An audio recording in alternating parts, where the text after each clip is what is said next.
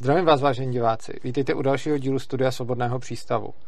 Vedle mě tady sedí Vašek, uh, což je jeden z autorů Stok Svobodného přístavu, který najdete na adrese stoky.urza.cz a je tam jako autor Thevar. Čtu to správně? Tak, jo, jo, jo. Ano, a mně se vlastně hrozně líbí, že ty ačkoliv nejsi ve stokách moc dlouho, mm-hmm. tak se strašně rychle dostal asi mezi top 20 nejaktivnějších autorů a protože si toho napsal hodně a mně se to moc líbilo, takže jsem tě sem pozval. Uh, chceš super. se divákům nějak představit? Já v podstatě hlavně jako děkuju, že tady můžu být, je, je, to, je to super a já hlavně doufám, že budou, že budou rádi i diváci. Jinak já se zajímám ve volných chvílích právě školstvím, vzděláváním a pocházím ještě z učitelské rodiny, takže já jsem v tom namočený úplně, úplně od malička. A od 15 let uh, douču, což už teď dělá 20 let a za těch 20 let jsem dost přehodnotil vůbec pohled na školství, vzdělávání a o tom si tady mám teda asi povídat Přesně dneska. tak. Uh, ještě otázka, ty jsi nikdy neučil, ty jsi se pořád jenom doučoval, nebo jsi jo, byl učitel? doučoval, se, doučoval. doučoval se. A pověz mi, jak teda se vyvíjel tvůj, a, a vlastně a. ještě mě tak napadá, když jsi pořád doučoval, na, přemýšlel jsi o tom někdy, že by si učil, že bys byl učitelem, nebo? Jo, uh, přemýšlel jsem o tom, přemýšlel jsem o tom, dokonce spoustu lidí se mě pořád ptá, proč nejdu učit, ale k tomu se asi, k tomu se asi dostaneme, tady budu předbíhat. Jinak víceméně, co se týče toho doučování, tak uh, já jsem začal hnedka v 15, když jsem nastoupil na Inter a strašně rychle jsem zjistil, že spoustu lidí třeba nezvládá hlavně matiku, fyziku a tím, že mě to bavilo, matika, fyzika, šlo mi to v té době, tak uh, víceméně jsem měl dva takové motivy k tomu doučování. První byl takový víceméně znouzecnost trošku, protože na tom intru, kde jsem byl, tak jako nikdo jiný moc jako nechtěl doučovat. A vy přece to člověk musí obytovat nějaký, nějaký čas. A druhá motivace, já jsem zjistil, že mě neuvěřitelně naplňuje to, když vidím, že ten druhý člověk, že mu něco třeba jako pomůžeš, mu něco mu vysvětlíš a on má najednou ohromnou radost v očích, že něco pochopil. Jo. A tohle to mě strašně začalo bavit, Aha. takže vlastně díky tomu jsem začal, začal doučovat. A postupem, postupem času tak jsem se dostal v Ústí nad Labem eh, do dobrovolnického centra, Jinak taková možná, možná menší reklama, jestli můžu, tak Jasně. kdyby náhodou... náhodou Reklamy někdo... se vkládají libovolně po dobu pořadu. Kdyby náhodou někdo třeba v okolí Ústí nad Labem a chtěl by se nějak aktivně zapojit, nejenom třeba do, do učování, ale vůbec do nějakého dobrovolnické činnosti, tak můžu doporučit v Ústí nad Labem dobrovolnický centrum, protože tam jsou naprosto skvělí lidi, pomůžu vám se vším nějak, eh, co byste chtěli dělat, tak je to naprosto skvělý. A tam jsem se právě dostal k doučování jako dětí z takových, já nechci říkat sociálně slabších rodin, já se nemám moc rád, z takových prostě nestandardních rodin. Jako chudší. A většinou chudších, větši, většinou chudších, kteří si nemohli dovolit placený doučování, tak se mi začal doučovat vlastně úplně zdarma ty děti, protože si myslím, že jako vzdělání je tady pro ty lidi víceméně jedna z mála šancí, jak potom víc nějaký trošku kvalitní normální život. A Bohužel jsem potom... No. Já bych ti do toho jenom vstoupil jo. a řekl bych jednu skvělou vlastně vsuvku pro diváky. Kolik ti bylo, když jsi takhle učil zadarmo? Já v podstatě o těch 15 doučil zadarmo. Tohle to je hrozně dobrý, protože eh, mně se vlastně na tom líbí, že spousta lidí, když je jako nespokojená s tím, jak se mají v sociálně hmm. slabých rodinách, tak volají potom, že by se měla udělat nějaká sociální politika a chtěli by pomáhat, ale na cizí úkor. Oproti mhm. tomu se mi hrozně líbí, když někdo je s něčím nespokojený, tak jde a udělá to sám prostě. Čili to je přesně jako, že v momentě, jako tím já rozlišuju člověka, který mu mhm. na tom fakt záleží, od člověka, který o tom mluví. A strašně mm. často socialisti o tom mluví a neustále mluví o tom, jak by to měl někdo udělat z cizích peněz a líbí se mi, když potom libertarián jde a udělá to. Je to fajn, je to, to je právě ono, no, že ono se pořád o všem, o všem jenom mluví, o tom se budeme ještě taky možná ještě bavit, o tom školství, kdy si člověk prochází i ty dokumenty a různý inovační projekty ministerstva školství a teď zjistí, že si to pročítáš i zpětně a teď jako třeba 30 let zpětně a zjistí, že se o všem furt jenom mluví, ale reálně to se, v jednom tom článku tohle. a, a, reálně se vlastně ale vůbec nic jako nemění. Mm-hmm. No nicméně teda Uh, já jsem vlastně dřív jsem, já jsem byl jako hodně socialista dřív a právě jako Měl jsem to tak, že jsem měl za to, že když právě tady ty děti z těch nestandardních chudších rodin se dostanou právě do školy, takže by je to mohlo nějakým způsobem trošku socializovat, trošku hodit do nějakého, blbý slovo normálu, ale... A oni museli chodit do školy, ne? Uh, jo, ano. Takže Takže vlastně jak dostanou do školy, když tam byli, ne? Ne, ne jakože uh, já jsem to vnímal tak, že právě ty děti, když jsou uh, doma, doma to mají dost napřed. Jako tak, do šesti třeba. Ne, Nebo... vůbec, tak, že pak jakože ta škola, tím, že jako doma nemají to zázemí mm-hmm. domácí, tak, že když tím, že jedám do školy, takže by tam mohli nějakým způsobem trošku získat nějaký ty sociokulturní jako povědomí a tak. Mm-hmm. A měl jsem právě za to, že je skvělý, že, ty, že máme tu ško- povinnou školní docházku, že když už to mají doma na nic, takže by v té škole mohli nějakým způsobem se nějak pozvednout a tak. Bohužel právě po tom doučování mnoha lety jsem zjistil, že to je přesně naopak. Protože když vezmeš dítě z takovéhle rodiny a dáš ho mezi jako stejně starý děti, tak oni v něčem jsou neuvěřitelně, neuvěřitelně napřed, protože oni třeba zase nejsou tak naivní a tím, že si doma procházejí nějaký hel, tak oni mají trošku jiný pohled na věci, nejsou tak, nejsou tak naivní a tak, ale zase v nějakých normách eh, chování sociokulturního povědomí, tak tam jsou zase straš, strašně pozadu. Pozor, jasně. A teď, já jsem právě myslel dřív, že když jedám do té třídy, kde je to, to krásně věkově segregovaný, že tam ty děcka se nějak hezky jako srovnají, začlení se a bude to prostě skvělý pro ně ale oni tyhle ty děti se stanou velice často no. outsiderama, šikaná na běžném pořádku. Ještě šikaná od učitelů, že jo? To je úplně nejhorší, no, že pak se do toho zapojí ještě, ještě učitele. A tyhle ty děti právě, jako to je strašně snadný cíl pro nějakou šikanu a náštěvy psychologa, psychiatra, ty děti mají reálně deprese jako a to, to tohle to jsem, často, tohle jsem často říkal vlastně, já ti budu to takhle jo, jo, bude rád. Eh, to jsem často říkal právě na některých přednáškách, že jako je sice hezký, že máme nějakou teorii, mm, že mm. sociálně, dítě ze sociálně slabými rodiny dáme do školy, ale ta škola se k němu potom nějakým jo. způsobem chová a to dítě potom má start do života, že už ono je to špatný. To, to, to je jako jedna věc. A druhá věc, uh, strašně často slyším právě ten argument jako ty školy přece potřebujeme, jinak bychom tady měli ty sociálně vyloučení a často lidi mm. jako, jako říkají, teď jsou celý sociálně vyloučení komunity. A já říkám, no právě, a když máme teda jako povinnou školní docházku a ona už je tam jako 30 mm. let sociálně vyloučená komunita, tak asi těžko eh, ta, ta povinná školní docházka to řeší, protože kdyby to řešila, tak, tak, Přesně, jo, jo, jo, tak se to děje, že jo, jenže ono se to neděje, takže tím, že je tam furt ta vyloučená mm. komunita a neustále se to přenáší z generace na mhm. generaci, mm. tak zjevně ta povinná školní docházka není řešení Jo. To vlastně tohle to mě pak i časem přivedlo právě se zajímat o nějaký různé alternativy, protože jako nadávat na to je strašně snadný, ale tak jsem vlastně začal nějak zjišťovat, jestli jsou tam nějaké alternativy a dostal jsem se právě k Summerhill, k svobodným školám, vůbec jako takovým, Sudbury Valley a najednou jsem vlastně zjistil, že by to šlo dělat úplně jinak, mm-hmm. protože já do té doby jsem přemýšlel pořád v nějakých... Kolik ti třeba bylo, když jsi začal?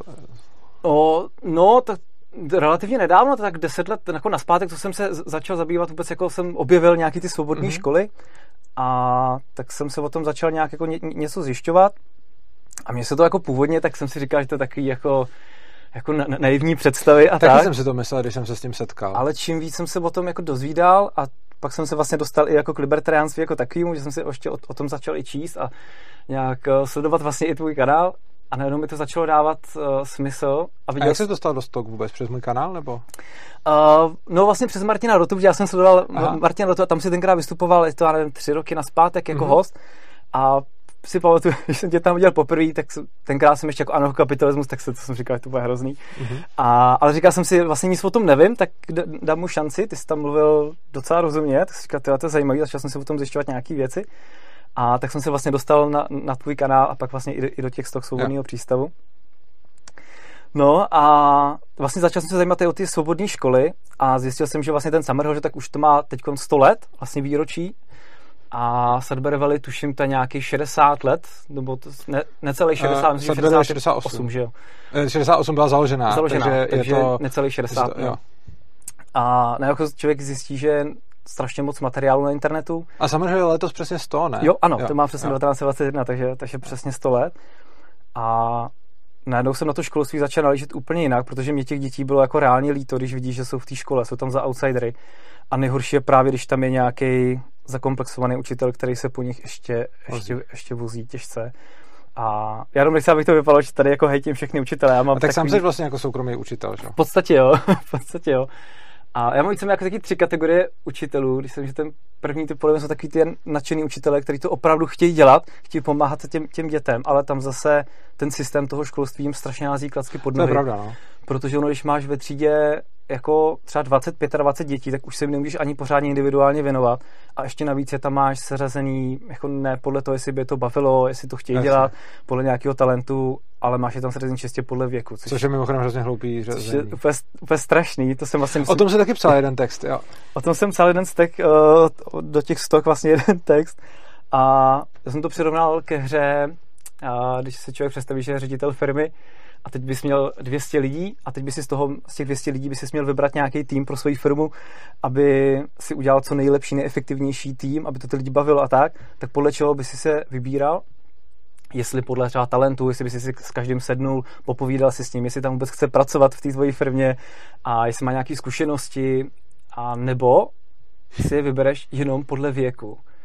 A hodně často se ptám tady na to lidí a nikdo ti neřekne, že podle věku, protože to je fakt jako no, nesmysl. No, blbý kritérium. Ale pak, když jako řekneš, jenom zaměníš ředitel firmy za ředitel školy, tak tam najednou jako ten věk jako bereme, jako, že to je OK, že to je v pořádku. A prostě ta věková segregace je to prostě něco strašného. Ale že právě pro ty učitele, kteří fakt chtějí učit, opravdu chtějí něco těm dětem mm. předávat, tak tohle je neuvěřitelná překážka.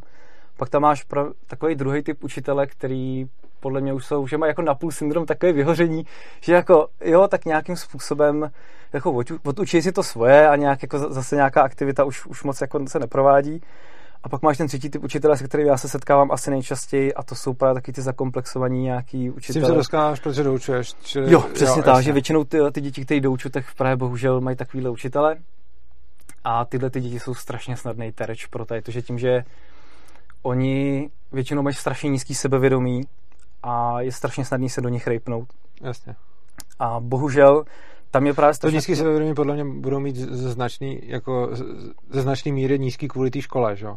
Jo, určitě. Já myslím, jako, že ona jedna věc je z domova, mm-hmm. ale druhá věc je potom, jako, že eh, jako samozřejmě, že to, že máš prostě rodiče, který po mm. sobě doma házejí nádobí a mlátějí se, je blbý, ale když potom přijdeš do té školy a všechny tam postaví na tu čáru a teď je tam začnou hodnotit, eh, tak to si myslím, že na to sebevědomí bude mít jako naprosto devastující, eh, naprosto devastující vliv, kdy vlastně to, to, že se ti doma budou mlátit rodiče, bude podle mě mít vliv na spoustu jiných mm-hmm. věcí, ale to sebevědomí podle mě ztratíš přesně v té škole, kdy seš najednou prostě za toho největšího outsidera tam. Jo. Ale tady, tady, s tím, tady s tím souhlasím. A já vlastně víceméně, když doučuju, tak eh, vlastně mým jako hlavním cílem, který já tak jak mám, tak není úplně ani to, abych to dítě jako reálně naučil nějaký ty fakta a tak, ale spíš se snažím těm dětem zvednout sebevědomí a mhm. hlavně, aby to bavilo. Jo. Protože když člověka něco baví, tak je to prostě úplně o něčem jiným. A krásně to jde vidět, eh, když doučil, třeba zrovna nedávno jsem doučil eh, češtinu a teď jsem měl schoda podmětu s přístupem třeba a teď ty děti to fakt nebaví, je to pro ně oprus hrozný. Mm-hmm. A teď ještě samozřejmě, když máš nějakého učitele, který tě akorát peskuje, že jak to, že to nevíš, teď jsme to prostě probírali, tak já třeba jako začínám tím zrovna, tak, tak nedávno, tak jsem začal, tak jsme se začali bavit o etymologii a najednou jsme se začali bavit o tom, hele, proč se říká mít něco za lubem, co znamená fešák, co znamená amatér, a teď ono, když třeba někomu, komu je 14, jako řekneš, co ve skutečnosti znamená slovo fešák a amatér, tak pro ně to jsou takový, vá, takový Vánoce, že, tak fešák znamená vykastrovaný pes a amatér znamená milenec francouzštiny. A teď najednou... Vidíš, jako... fešáka jsem neznal. a teď, eh, teď ono jako pro ty děcka najednou ta čeština se začne být zajímavá. Jako, není to takový, to, takový, ten, takový ten oprus. A najednou... A za lubem je od blína, že jo? Ano, přesně no. tak, jo, jo, že tam vždycky za tím lubem to byl kousek no. takového dřeva, kde tam zůstal kousek mouky, co si mohl pak tak jako vzít. A ono to je jako spoustu a teď se s těma dětma třeba 10-15 minut bavíš tady o tom a najednou zjistíš, že ty děcka, mě to právě hrozně baví, teď to mě neuvěřitelně naplňuje, když vidím, že tam to dítě přijde, dost často třeba na první hodině tam přijdou a třeba i breči, protože jsou třeba 8 let úplně nesnášejí češtinu nebo matiku třeba jakýkoliv předmět a prostě breči, že jsou, myslí si o sobě, že jsou hloupí a nesnáší ten předmět a tak mě pak baví ta transformace, když vidí, jo. že jim prostě můžu ukázat, že hele, třeba čeština, matika, že to může být skvělý. Že to a jak to děláš třeba, když prostě máš jako dítě, který na první hodině ti tam přijde a teď ti brečí a teď ho máš jako doučovat. Mimochodem, hmm. ty, seš, uh, ty, ty se tím normálně živíš, ale zároveň to taky děláš zdarma, nebo jak to? Ne, ne, uh, já v podstatě pracuji v jedné IT firmě, máme takový program. Krom toho, jo, jasně. Krom toho ve svém... Čili se živíš jako programátor a volným časem tak, tak, tak, no. A No, to bylo, to bylo taky pak, no to, to, to se pak To dostaneme. zajímavé, když se teda dostaneš k dítěti, který mm, prostě brečí na první Hmm. hodině a nenávidí ten předmět, co, co uděláš, jaký je postup? Ale jako v začátku to bylo jako hodně náročný, a protože mě ti děti fakt bylo jako hodně líto a teď jako samozřejmě se snažíš to na sobě nedávat moc znát, že tak ti to znervózňuje, že jako je ti toho dítěte fakt líto a já víceméně se s tím začnu bavit a začnu se s tím právě bavit třeba a snažím se v tom předmětu na- najít něco, co jako nějaký zajímavosti, co by ho mohlo bavit. Mhm. Že, já nevím, tak třeba zrovna jsme měli i třeba chemii, zrovna tam byla jedna holčina, která fakt to jako tě, těžce nesla a tak jsem se s ní začal bavit nějak, jsme byli periodickou soustavou prvků, tak o, o železe a o tom špenátu a každý zná tu, že jo, ten, ten Jo, jo, jasně. o, o té desetinní čárce, jo. Ale málo kdo ví, že to je, že to je mýtus, že to vůbec takhle ve skutečnosti, ve skutečnosti nebylo. Aha, to se nevěděl. Že zrovna ten pan Wolf, který to tenkrát měřil, tak on to měřil dobře, to, to množství toho Mhm. mm. železa v tom špenátu. Akorát tehdy, už víc jak 100 let, tuším, tak tehdy bylo úplně běžný, že se používalo železní nádobí a náčiní. Ano, když ten špenát mícháš jako nějakým železným jasně. náčiním, Jo. tak se samozřejmě kousek toho železa jako uvolní třeba do toho špenátu. Takže on měřil dobře a ten mýtus o té desetinní čárce vznikl třeba, tuším, snad 56. A neměřil 50 teda pořád větší hodnotu kvůli tomu, že to Přesně jo, tak, že jo. měl kontaminovaný Přesně ten vzorek. Jo. Takže já víceméně s těma dětma se začnu bavit tady o tom, abych nejprve nějak... Počkej, ještě jenom, No, že, že to... jo. Jak to, že ostatní vzorky neměl kontaminovaný až penát, jo? No, tak to, to si úplně nepamatuju. To, to, To tady jenom tak napadlo, jo, že to... jo, dobrý, možná se na, podívám se na to, já jsem měl tady to, tady to s tím špenátem, Aha. zase až tak do hloubky jsem se tím No. nezabýval. A, takže já se víceméně snažím s těma dětma pracovat takhle, prostě bavit se s těma o tom předmětu. Samozřejmě se zeptám, co jim třeba dělá problémy, proč mají nějaký, uh, proč si myslí, že jim to třeba nejde. A většinou to je takový, pak poznáš třeba i někdy jejich rodiče, tak pak vidíš, že ty rodiče samozřejmě to sebevědomí taky schazují dolů, pak ti řeknou, že má nějaký učitele, který to sebevědomí taky totálně schazuje dolů. A strašně zajímavý je, že já vlastně používám, říká jsem Pygmalion efekt, a ty Pygmalion a Golem efekt to určitě znáš. A to je něco neuvěřitelného, používám to už hromadu let a zjistil jsem, že to neuvěřitelně funguje. A za těch 20 let, tak jsem fakt dospěl k názoru, k závěru, že neexistuje prostě hloupý dítě, ale jenom jakoby hloupý metody toho vzdělávání, toho přístupu k tomu dítěti. Protože je strašně zajímavý, že ty děti ke mně přijdou, mají pětky, mají nějaký stigma toho, že jsou hloupí, myslí si to o sobě, věří tomu, že jsou hloupí. A třeba po měsíci toho doučování, tak najednou mají třeba dvojky v té škole. A to si pak říkáš, no tak jako, kde je ten Jako, problém? Já tohle to znám, když já Mhm. sice jako se takhle ne, ne, ne, nezabývám profi Mhm. doučováním, ale uh, často lidem okolo sebe, když potřebují, vysvětluju třeba Mhm. matematiku a úplná klasika je, že za mnou někdo přijde a řekne, já jsem blbá na matiku. To je, to je, To- úplně, to je úplně největší Jo, klasika. ano, já nemám buňky na matiku. Já nevím, buďky, Aha. a často já jsem blbá na matiku, je úplně Mhm. taková, jako to. A potom je hrozně zajímavý, že s těma lidma pracuješ a pak zjistíš, že to takhle není, protože Mhm. ono, to budeš jako program, zejména jako, douče, jako do, člověk, co doučuje vědět, jestliže je ten člověk inteligentní, tak je v podstatě vyloučený, aby mu ta matika nešla. Zrovna u tohohle toho je, je to v podstatě jako daný. Takže ty, když jako vidíš, že s tím člověkem můžeš normálně Mhm. povídat, ten člověk chápe souvislosti toho, co mu říkáš a nějakým způsobem s Mhm. tebou komunikuje a je schopný sledovat nějakou Mhm. logickou linku, argumentace, diskuze, čehokoliv, tak víš, že nemůže být blbej na matiku. Jo, A pak ty lidi řeknou vždycky, já jsem blbá na matiku a potom vždycky se ukazuje, jako ukázat Mhm. těm lidem, že, že to tak není. A je docela vtipný, že se mi, nebo ono je to zároveň smutný, že uh, se mi už kolikrát stalo, že prostě znám ve svém okolí lidi, kteří jsou schopní dělat v matematice Mhm. nějaký závěry a fungovat, dokud se jim neřekne, že to, co dělají, je matematika. Jo. A v momentě, kdy se jim řekne, že to, Mhm. co právě dělají, je matematika, tak jim to okamžitě Mhm. přestane jít, protože to přece neumějí, Jo. protože už to v sobě takhle Mhm. mají. Jsem blbá na matiku prostě. Ale já třeba osobně, tak já mám tady tu zkušenost třeba s angličtinou. Protože já jsem prostě uvěřil pár učitelům, kteří mi eh, řekli takový ten typický golem efekt, jak to, že to nevíš, teď jsme to probírali, je to úplně jasný. A člověk strašně snadno uvěří tomu, že na to nemá bu- buňky právě a sám jsem uvěřil tomu, že angličtina, že na ty jazyky jsem prostě úplně blbej, hloupej.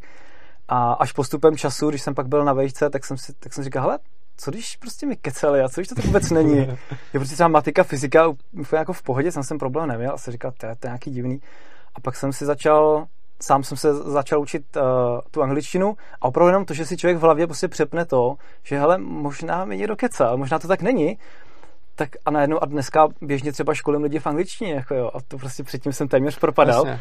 A najednou vidíš, že jenom, že se člověk trochu v té hlavě to přepne a najednou, že fakt to jde. Takže i sám na sobě to mám vyzkoušený a i na těch dětech to mám vyzkoušený, že fakt za těch 20 let prostě vidím, že ty výsledky tam jsou a stačí jenom těm dětem přistupovat prostě jako rovnej k rovnýmu a s tím, že jim ukázat, že hele, jako třeba ti někdo hal, jako třeba, třeba na to má, máš buňky a je to třeba v pohodě a většinou, co zjistím třeba u té matiky, takže většinou jenom ty děti uh, vlastně jako by jenom mysnuli nějaký, nějaký základy, Jasně. prostě jenom třeba sčítání, učítání zlomku, něco takového a tím pádem potom, když máš lineární rovnice no, a kvadratické tak, tak, tak ono najednou to vypadá strašně složitě, ale pak když vysvětlíš ty základy, tak najednou jako zjistí, to je takové jednoduchý. No, jasně. A to se mi na tom doučování nejvíc asi, to, to mi přijde úplně fascinující, když to dítě z začátku to nesnáší, myslí si, že mu to nejde a pak třeba po půl ti řekne, to je takhle jednoduchý a já chci ještě další příklad a to si ještě počítat. Tohle je zajímavý, protože já jsem jako zvyklý, nebo spíš jako to, co já bych měl tendenci dělat, když nějaký dítě bude nesnášet ten hmm. předmět, ho nechat bejt a dát mu s tím předmětem pokoj, by byla taková moje, moje mm-hmm. řešení, dokud si k tomu samo nedojde, ale ty vlastně tuhle tu možnost nemáš, jo, když to máš Přesně tak, jako kdybych takže, mohl, tak... jo, takže, takže potom vlastně jako stejně nějakým způsobem to dítě motivuješ, mm-hmm a v tu chvíli ono to dělat nechce, nebo je to, jak to většinou bývá, že že tě rodiče zavolají, abys doučoval, nebo to dítě už je tak v háji, že už je stejně rádo, že, nebo jak to, jak to? No, ale většinou to je právě přes to dobrovolnický centrum, že oni, ty, ty rodiče, tak jdou třeba k tomu dobrovolnickému centru a protože se třeba ve škole se dozví, že je možnost doučování třeba tým matiky, fyziky, češtiny a tak. A tak vlastně většinou to domluvají eh, ty, ty rodiče nebo nějaký příbuzný, že často ty děti ani, ani třeba rodiče nemají, takže přes nějaký jejich příbuzný. A samozřejmě ty děti za začátku vůbec nechtějí, tak já se jim jako nedivím, tak prostě žiješ v tom, že, že ti to nejde, že jsi na to hloupej, ve škole tam máš nějaký učitele, který je úplně skvělý a ještě máš jít, ještě máš jít jako na nějaký doučování, že jo, takže první, co člověk musí zbořit nějakou tu, nějakou tu, ze, tu zeď toho, že to je prostě strašný. A tak se s nima spíš víceméně bavím a jako ne, je to pak takový náročný v tom, že ono třeba u mě to dítě pak se jako se potom jako v klidu, v pohodě, najednou zjistí, že počítá úplně skvěle. To mě vždycky jako zarazí, že jako si říkám, jak může dostat pětky, když prostě no, počítá jasně, úplně no. skvěle. Jenže pak přijde do té školy jasně, a, a stres tam, a všechno. Ten stres a hlavně ty učitelé mi do toho házejí docela, docela vidle, protože co se vlastně stane. Já jsem třeba zrovna jako nedávno, když tam konkrétní příklad, jsem doučoval holčinu v sedmice a ukazoval jsem, jak porovnávat dva, dva zlomky, aniž bych se musel převádět na společného jmenovatele. Prostě jenom se to jako jednoduše vynásobíš křížem. Ale ta učitelka to neznala. Aha. A teď ona právě potom při tom zkoušení, tak, ta, tak tady ta holčina to prostě najednou pětkařka na to vypočítala prostě ještě rychlejš než ta učitelka pomalu. A teď jako ona říká, no já jsem měla takovou radost, že jsem to prostě tak vypočítala rychle, bavilo mě to, ale teď, když se člověk vžije do té do učitelky, tak ona měla dvě možnosti. No, tak buď to přizná, že celý ty roky jako to stigmatý jako hlouposti toho dítěte, že se mýlila ta učitelka, mm. což asi úplně jako neudělá, že jo? Že musela přiznat před tím dítětem, že ty jsi vlastně chytrý to dítě, já jsem se mýlila. A nebo prostě tak mu dá třeba ještě tak těžký příklady, aby mu dokázal, hele, a fakt jsi hloupá a dostala si pět. To můžeš vždycky, tohle je věc, která je jako učitel, můžeš vždycky potopit jo. žáka, když chceš což je prostě, jako když, v tom obor, když ten obor znáš, tak prostě umíš vybrat takový příklady a dát takový jo. zadání, že prostě ten žák nespočítá, pokud to není nějaký jako hmm. úplný jako genius, co by se nebo jo. extra zabýval, ale prostě jako v momentě, kdy ho fakt učíš hmm. a, a je to prostě normální žák, tak jako učitel ho vždycky dokážeš u zkoušení potopit, protože jako když ten obor znáš, tak taky hmm. víš, kde jsou tam všechny ty chytáky, jo. víš, víš, jak položit otázku, hmm. aby to stejně jako můžeš hodně pomoct, tak... Tam je pak škoda, že jako vidíš to dítě, jak má třeba radost, když ho doučíš a zjistíš, že to je skvělý, to mě prostě jako konečně poprvé v životě ho třeba ta matika začne bavit a pak se vrátí z, z té školy a se, se taková ta skleslá hlava, že jo, a říkáš, ty a celý znova, že jo. A mě to tak jako, mě to tak jako mrzí vůči těm, těm dětem, jo, že je to i mohlo bavit, mohlo by to být skvělý, bohužel pak, když člověk narazí na takovýhle učitele, a což mě třeba mrzí, že vlastně na těch státních školách nemáš možnost, že třeba na základce tak máš třeba aspoň dva matikáře, že by si mohl aspoň přestoupit třeba, jo, když jeden nevyhovuje, že by si aspoň mohl přestoupit k tomu druhému. A to u nás třeba nebylo. Tak. A jako na spoustě základních školech tohle, jo, že aspoň tam třeba dva učitelé, který můžou, můžou učit třeba matiku, fyziku, nevím, jak jsi to měl ty. No a my jsme to měli tak, že u nás uh, si měl svoji třídu, třeba Jasně, byl třída, jak tam byla třeba A, B hmm. nebo tak, a, a, a chodíš tou třídou a nemůžeš jako třeba, když no, jsi v Ačku chodit jako do Bčka na matiku, to, jasně, to, no, to pra... rozhodně nebylo jako možný. No právě, právě, že mi jako mrzí, že to není možný. Že by jo, to takhle, já jsem myslel, že říká, že na základce to jako jde. Ne, právě, že ne. Jo, no nejde, jo.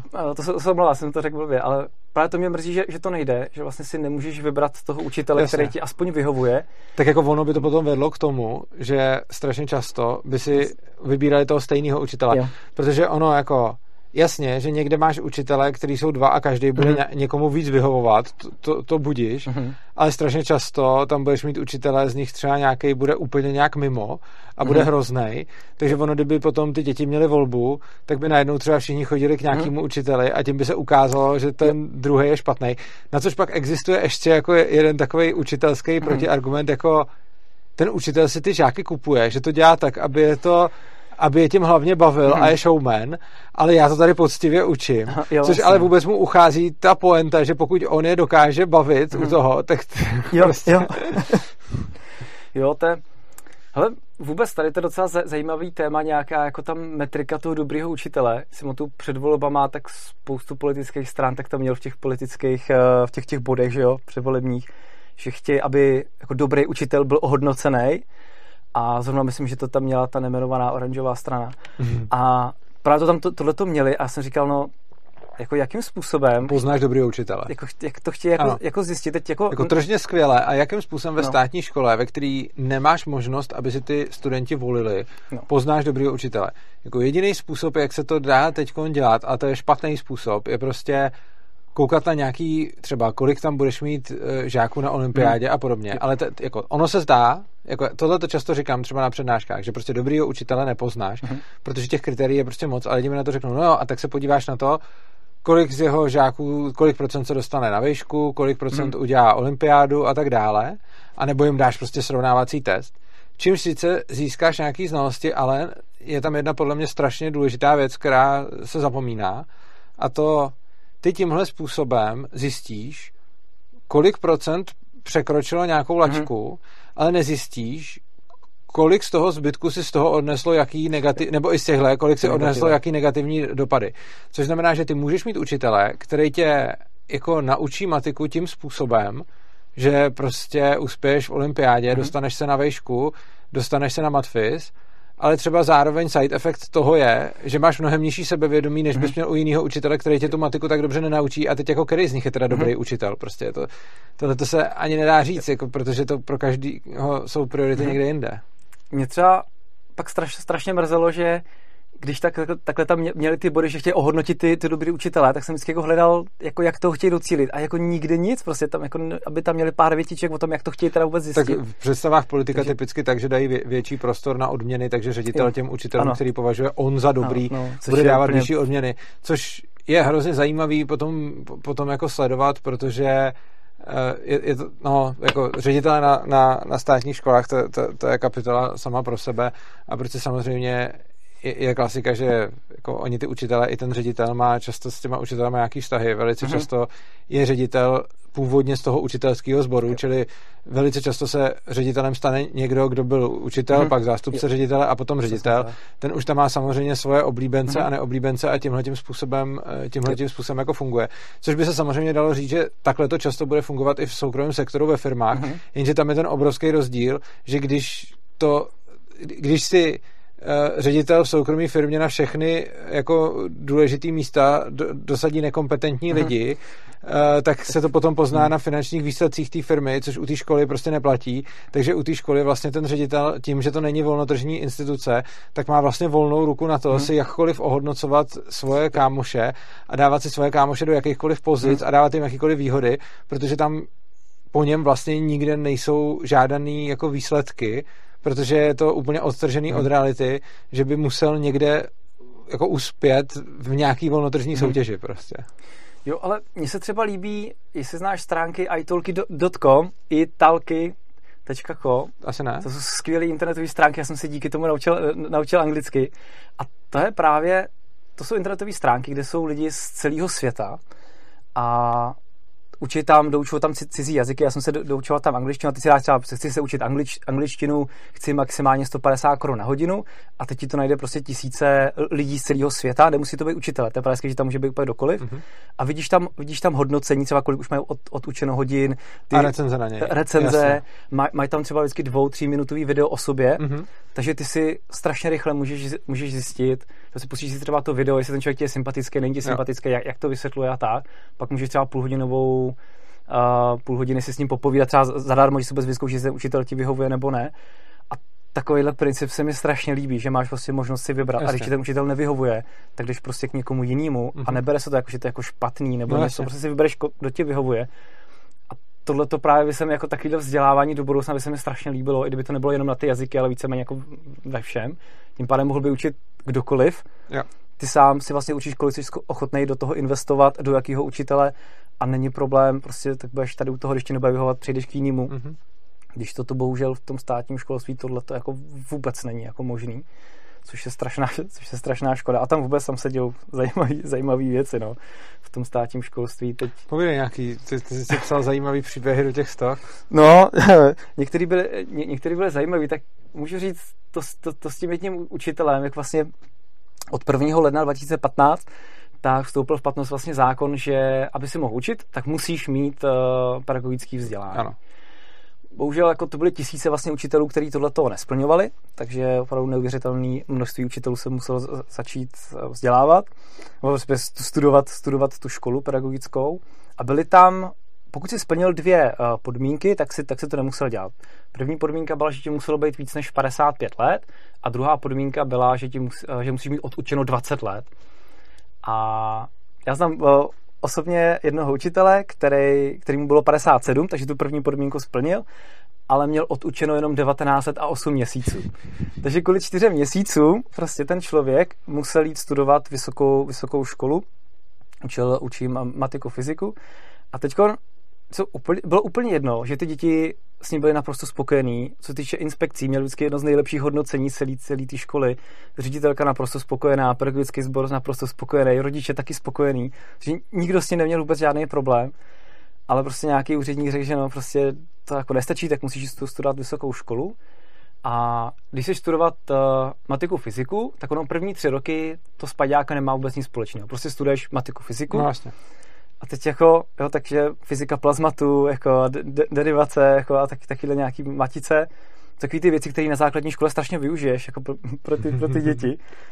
A myslím, že teda tenhle ten člověk, tak po těch pěti letech toho studia, ty vysoké školy, tak vlastně je 62, má rok do důchodu, takže jako rok může pak studovat teoreticky s tím titulem. A teď si říkáš, ty, jako, jako proč? Já, já teda osobně bych byl radši, kdyby těch pět let se mohl věnovat těm dětem. Že to byl opravdu člověk, který svůj volný čas věnoval tomu, jak těm dětem prostě pomoct, jak jim to líp předat. A samotného to hrozně štvalo, že na té škole vlastně vůbec nikdo jako neřešil, třeba mám dítě, jak mu mám nejlíp vysvětlit lineární rovnice, nebo, nebo zlomky, Jasně. jak mu to mám nejlíp vysvětlit. Jako fyzika plazmatu je sice pěkná, jako no, ale jako je mi to k ničemu. Jako mně, mně připadá, že ale spousta lidí jako vidí tyhle ty problémy, i se na nich hmm. třeba shodujou, ale potom mají pocit, že to řešení leží v tom, že napíšeme nějaký lepší školský zákon, že hmm. uh, nějakým způsobem líp budeme motivovat ty školy a líp budeme motivovat ty učitele a dáme jim vyšší platy no. a tohle a tamhle to, a že to začne fungovat. Ale ono bohužel to nezačne fungovat z principu přesně proto, co jsem tady říkal před chvílí, to porovnání s tou firmou, hmm kdy v momentě, kdy tam prostě za prvý nebudou ty incentivy, kdy mm-hmm. tam mhm. nebude ta dobrovolnost, tak to bude vždycky nef- nefunkční. Mm-hmm. A nemluvím potom o tom nedobrovolném vzdělávání těch dětí, kdy ty děti jsou nucený a jsou nějakým způsobem normalizovaný v těch školách a tohle nikdy nebude mít dobrý výsledky a i kdyby to náhodou mělo dobrý výsledky na to, že se něco našprtají, tak to rozhodně nemůže mít dobrý výsledky na nějaký sebevědomí mm-hmm. nebo na to, aby prošli nějakým jako zdravým růstem mm-hmm. osobnostním, který je podle mě ještě jako důležitější než mm-hmm. pak nějaký to penzum těch konkrétních znalostí z jednotových oborů, protože já si právě myslím, mě, mě se na jedné přednášce zeptali, a co když jako, co, co kdyby za tebou přišel tvůj šestiletý syn, mm-hmm. ty jsi chtěl dát nějakou základku, která víš, že je prostě dobrá, ale on má kámoše, který chce jít na jinou základku a ta základka je prostě hrozná a ty to jako víš. Uh-huh. A on, je mu je to jedno, protože tam chce jít s kámošem a, a, a protože to není schopný porovnat. A prostě přesně jako moje odpověď na to byla, že bych ho samozřejmě nechal jít na tu, kámoš, na tu základku s tím kámošem, hmm. protože uh, mně přijde mnohem důležitější, že to děcko začne co nejdřív už o sobě rozhodovat a že začne přebírat zodpovědnost za svůj život, za svoje vzdělávání hmm. a za, za to, co, co, co bude, než to, jako kolik bude umět anglických slovíček, kolik bude umět jazyků a, a, a jak snadno bude umět vyjmenovaný slova. A prostě obecně to, aby si to dítě o sobě rozhodovalo a následně mm-hmm. za to mhm. neslo jako následky, mi přijde daleko lepší, než to, že za něj vlastně rozhoduju já a narvu do něj mm-hmm. Jako nějakou matiku, fyziku a podobně, protože jako přijde mi, že potom, když člověku chybí tenhle typ vzdělání, tak ten si docela snadno doplní. Jo. Oproti tomu, když člověku chybí třeba sebevědomí, mm-hmm. nebo prostě přístup ke zodpovědnosti, pochopení a prožití toho, že je tvůrcem svého života, mm-hmm. tak tohle jsou věci, které podle mě se doplňují mnohem hůř, než to, kdy, jako, když já bych se teď potřeboval prostě doučit, já nevím, třeba jsem celkem, jako mám celkem malý znalosti z chemie nebo z biologie, a kdybych se tyhle, ty, za prvý už se postupně doplňuji, mm. i když se o to ani nesnažím, nesnažím, ale za druhý prostě, kdybych se to teď jako potřeboval z nějakého důvodu naučit, tak se to prostě naučím. A, ale jako není to žádný zásadní problém do života. Oproti tomu v momentě, kdy jako si budu říkat, že jsem blbá na matiku, nebo jaká, jakoukoliv z těchto těch věcí, tak to je podle mě do života mnohem větší problém, mít tam nějaký blok a vědět, že jsem na to blbej, než jenom nemít ty znalosti, které se dají dočerpat. Ale tady to v podstatě tak už se člověk může jenom podívat, jak ty školy tě učí jako pracovat s nějakýma chybama. Jako, jo, jasně. Každý víceméně jako souhlasíme s tím, že chybama se člověk učí, ano. ale jako paradoxně v té škole je to úplně jinak. Tam to za ty chyby trestá. To za ty chyby se trestá a prostě chyba rovná se něco špatného. A když se člověk jako bojí pak chybovat, tak ani jako učit se novým věcem už ani, ani nechce, jo. protože ví, že budeš dělat Samozřejmě. chyby, že jo? A, a, prostě jako je ti to nepříjemné dělat ty chyby. A já bych se jako, když, když doučuju, tak mám dva takové přístupy k těm chybám, že první co, tak třeba z začátku tak napíšu pět nějakých jednoduchých příkladů, vymyslím si třeba 5x2, 5x3, 5x4 a v jednom záměrně udělám chybu a víceméně po každý to dítě tak mi upozorní na tu jednu chybu. Ale tady, má, tady, tady máš chybu prostě. A já se pak s tím dítětem o tom bavím. Říkám, no ale všiml si, že třeba ty čtyři příklady mám dobře. A bavím se s nima o tom, že ale jako celý svět je připravený na to ti poukázat, že jsi udělal, že jsi udělal chybu. Jo. Ale málo kdo ti řekne, hele, to je super, jsi udělal jako čtyři příklady dobře, ne? A že ono pak tím, jak v té škole většinou se poukazuje hlavně na ty chyby, tak pak člověk strašně snadno uvěří tomu, že dělá jenom chyby, jo. že nedělá nic správného. Tak se snažím s těma dětma jim spíš předat tady to, že jako v pořádku dělat, dělat ty chyby a že když někdo poukazuje na chyby, jak to neznamená, že děláš jenom chyby. Že může být spoustu věcí, které děláš dobře, jenom se to bere jako prostě standard. A pak více mám jako druhý přístup k těm chybám a to, že když to dítě udělá chybu, myslím v lineárních rovnicích třeba, tak to jako, já jsem nadšený z, z té chyby a to, to, to, dítě taky jako pak z toho taky jako trochu v šoku, že jsem, já jsem rád, že, že jako chyba, je to skvělý, máš skvělou příležitost jako zjistit, co si udělal teda, jako, kde, kde je ta chyba jo. a co s tím můžeme teda udělat a pak to třeba se 20 minut bavíme o té nějaký chybě a teď třeba zjistíme, že jenom, že minus jedničku, tak to nedal do závorky, tím pádem se mu tam potom, jo, někde tam blbě přičet, odečet. A ty zjistíme, tak vždycky, když tam prostě minus jedničku, tak se jít do, do, do, do té závorky, respektive to dítě se snaží, aby na to přišlo samo, což je nejlepší.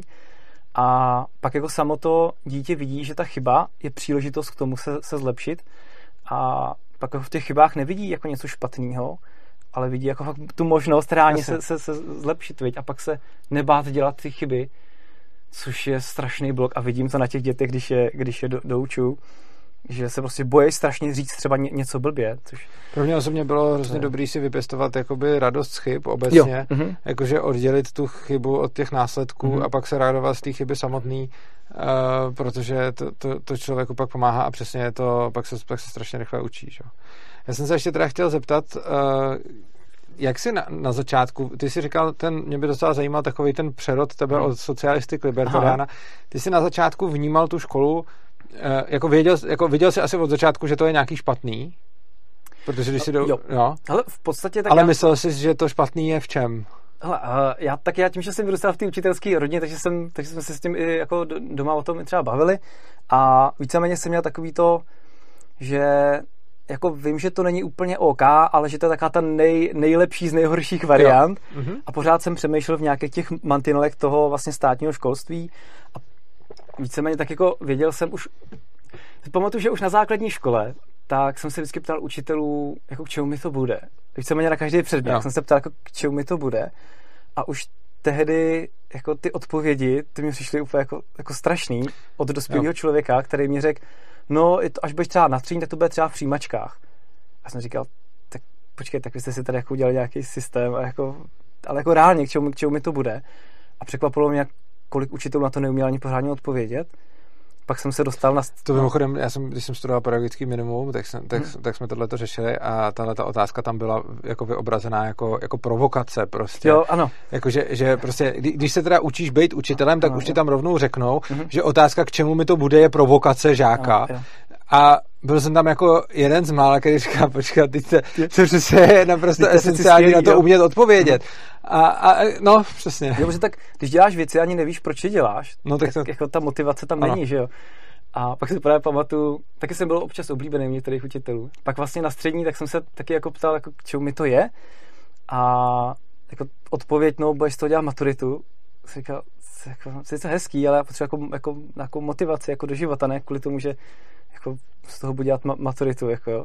A teď jako tohle to podle mě byla alfa omega, jako nejprve těm dětem vysvětlit, k čemu jim to vůbec v životě Jo. bude. Protože když v tom vidíš nějaký smysl, tak máš najednou motivaci, učí se ti to daleko líp, když víš, že ti to k něčemu Mhm. bude. A, ale jako když se učíš, já nevím, no, bitva na Bílý hoře 1620, no a jako dobrý, no, a jako reálně k čemu mi to jako bude. A když ten učitel ti ani neumí pořádně odpovědět, když by třeba ten učitel dějepisu by ti mohl říct, hele, tak můžeme se poučit právě z těch chyb, co jsme udělali v minulosti a začal by to dál Zrovna u toho dějepisu je to, mě, mě teda osobně přijde, jako já nejsem historik, ale z toho, kdy, když potom nějakým způsobem jsem, když jsem se učil, nebo když mě nutili učit se dějepis Hmm. tehdy, tak to přesně bylo o tom, že Bílá hora 1620 a poprava 1621. A to bylo to důležité, co se pak Jo. napsalo do té písemky. Ale přesně jako to, to, co potom, když teď se jako dívám na nějaký historické Mhm. události, tak spíš tam jde o nějaký kauzální souvislosti a je třeba dobrý vědět, jako kdybych já to učil jako Mhm. historii, tak bych řekl, to, to, co by mi přišlo zajímavé, že někdy začátkem 17. století byla napřed ta bitva a potom Mhm. je popravili a popsat, jak prostě bojovali slavně vožralí se zdí za zády a, a, a proč prohráli a jaký to potom mělo Následky, ne, než to, ja- jaký to byl letopočet a, a, a jaký byl potom o rok později se letopočet je popravili. Že? A prostě přesně ze školy známe strašně moc těchto těch jako tě- těchto těch letopočtů, vyslov, jo, letopočt, jo. ale ty letopočty mi přijdou celkem irrelevantní, jako je dobrý umět tu jako událost nějak zařadit Jo. někam prostě. Mhm. Jakože prostě je dobrý vědět, třeba jako, jako když už se chceš dívat na tu historii, tak mi přijde jako fajn vědět, že prostě Amerika nebyla objevená v roce 1000 Mhm. ani v roce 1900, ale když by mi to dítě řeklo a mělo představu, že byla objevená Mhm. někdy prostě mezi rokem 1400 a, a, prostě 1600, 1700, tak, tak je to jako v poho prostě. Jo. Hele, to, to, asi, to asi, abych byl možná, možná ještě bych šel o, o level dál, mě by to bylo asi, asi úplně jedno, kdyby, kdyby mi to řekl. Ne, tak já bych Ale- to jako neskoušel, ale přijde mi, že je tam, To dů, jsem že je tam důležitější ta, ta, ta nava, jako to, jako ne, že by to uměl vyjmenovat, Mhm. ale že by uměl třeba zařadit, Aspoň trošku jak to vypadalo v tu chvíli, v, Evr- jakože kdy, Mhm. jak to vypadalo někde jinde, protože ty letopočty v dějepisu mi jsou většinou dobrý k tomu, že si to můžu zařadit a, Mhm. a říct si, co se v tu chvíli dělo třeba v jiných částech světa a že když tamhle prostě měli něco, Mhm. tak tam jako bylo něco jiného a teď třeba když spolu přišli do nějakého styku, jo, ale, ale přesně ty letopočty mi přijdou úplně zbytečný v Jo, podstatě. jo, prostě naprosto souhlasím. A, ale to je vůbec o tom, jako co, se, co se na těch školách učí. A tak člověk si může přečíst na ministerstvu školství jako i zpětně prostě roky, roky, roky, že pořád se snažíme, ano, teď budeme ty děti připravovat na jejich aktivní profesní a os- osobní život. Teď v té strategii, že jo, do 2030 znova, to je furt to samé Jo. do kolečka. A tam vlastně potom, potom jako si čteš i zpětně, že se furt, pořád se o tom jenom mluví, ale jako reálně v tom školství se vůbec nic neví. Ten přístup toho žáka, toho učitele jako k tomu žákovi mm. je mhm. furt stejný. Jasně. A teď jako člověk pak může přemýšlet, no, jako co to dítě bude reálně potřebovat třeba za 15, za 20 let jako na trhu práce, tak to asi nikdo z nás není schopný úplně přesně predikovat, jestli budeš potřebovat, jo, že na Bílý 16, 1620, ale jako když jsem na tě takhle přemýšlel, tak myslím si, že schopnost učit se novým věcem a být kreativní, tak tady ty dvě vlastnosti, ať tady bude úplně cokoliv, tak to bude prostě určitě potřeba. Mm-hmm. A když se podíváš, co ta škola jako reálně učí, tak jsou to přesně tady ty jako letopočty, jsou striktní jako ano. fakta, který jako za 20 let, asi, jako ty už jako dneska ani nejsou relevantní, jako jo. Já, když vidím, jak jezdím po firmách, teď je tam ško, školím lidi a teď jako vidím, že oni ty lidi jako potřebují hlavně vědět, jak se mají naučit novým věcem. A víš, že takovou tu neochotu, protože v té klasické škole se tohle vůbec, vůbec jako neučí.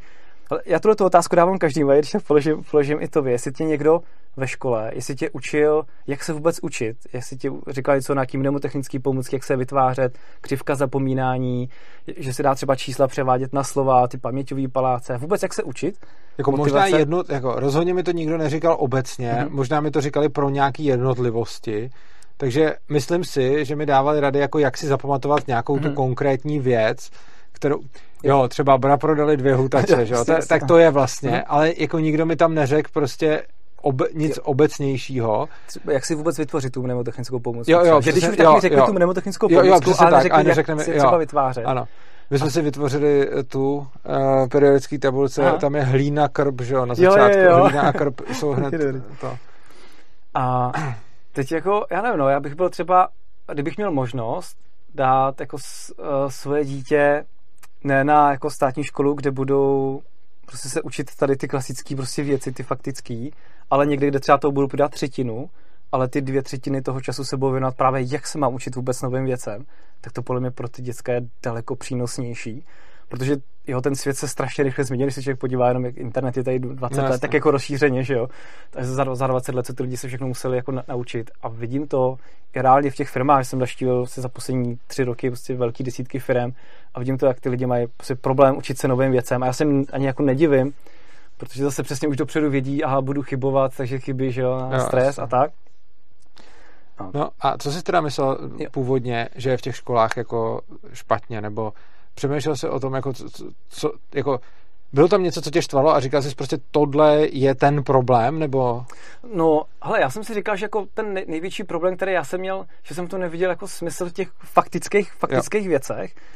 A... a že jsi myslel, že jsou to špatný jako učitelé, že ta chyba jako jo. v lidech třeba. Přesně tak, jo. přesně tak. A p- ano pak až vlastně postupem času, tak jsem vlastně začal vnímat i, že může být ten systém úplně jiný, mm-hmm. což vlastně do... Když jsi začal číst třeba kde, předpokládám, nebo... Jo, ano, jo, přesně tak, přesně, to je krásná knížka ještě, no, to je, to je perfektní. Tam bylo krásný, uh, třeba v té v tý Indii, jak tam dal ten, jak tam dal ten, ten počítač, prostě nechal jo, tě, já to dětem, že jo, ty to, ty to znáš to určitě, máš. To, já bychom divákům, to bylo, jo. řekni, no, tak to řekni.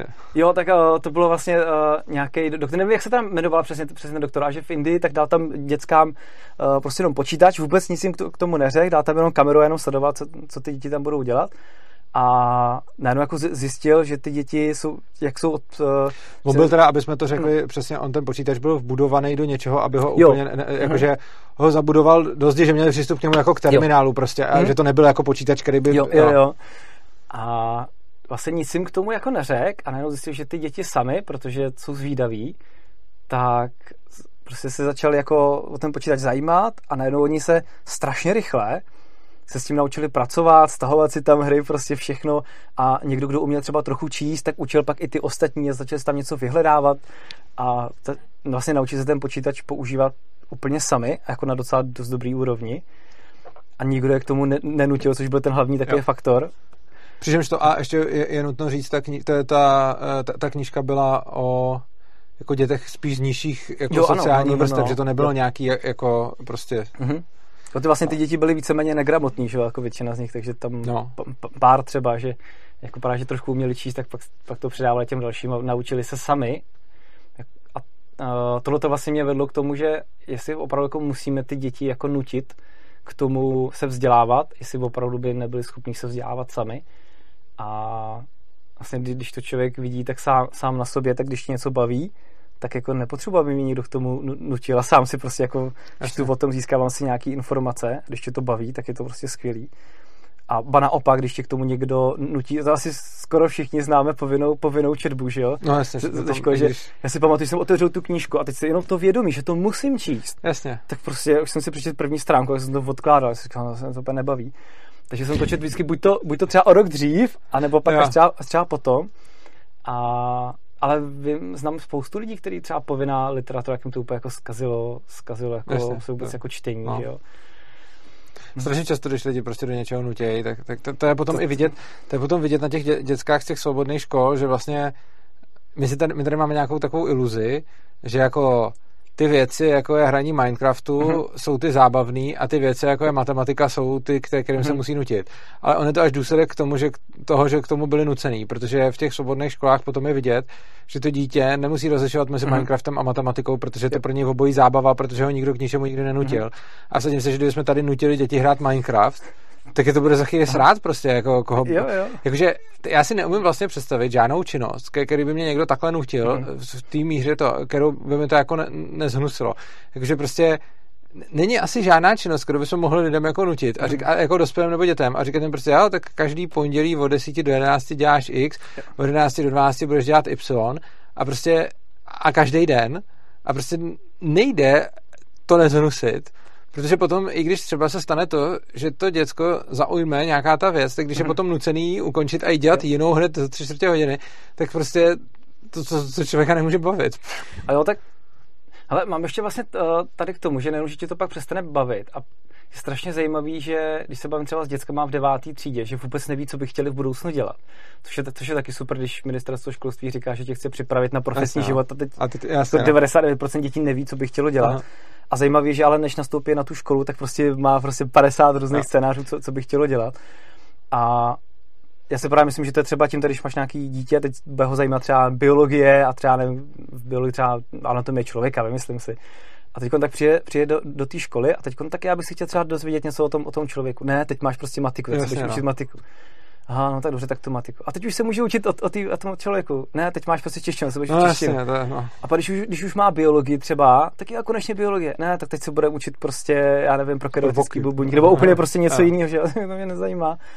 A že mám takový podezření, že opravdu ta škola díky tady tomu systému, že ti to vlastně tak jako všechno zhnusí, že proto pak drtivá většina těch dětí v té deváté třídě vlastně už ani neví, co by no, chtělo dělat. Že když něco předtím bavilo, tak ti to i ta škola tak jako znechutí. To je taková ta klasika, jak prvňáčci chodí vždycky úplně natěšený do té školy a pak celkem rychle.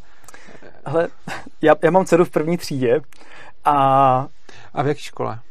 Uh, je to taková malotřídka, takže to je docela jako ještě taky fajn, že to tam, je to, jsou tam jenom teda do čtvrtý třídy, pak ještě budeme budem řešit, uh, budem řešit pak dál nějakou školu. Takže to tak jako uvolněnější, ale není to úplně jako, není to úplně ono, že to, hele, to bylo, to bylo taky super. Jsme zrovna řešili taky jíbavý matika a přišla taková nasupěná ze školy a, a říká, mě bavila čtyřka, teď už mě nebaví. Jako psát, jo, psát, psát číslo čtyři. Já si říkal, jako, co je, tak mu ukázala potom učebnici.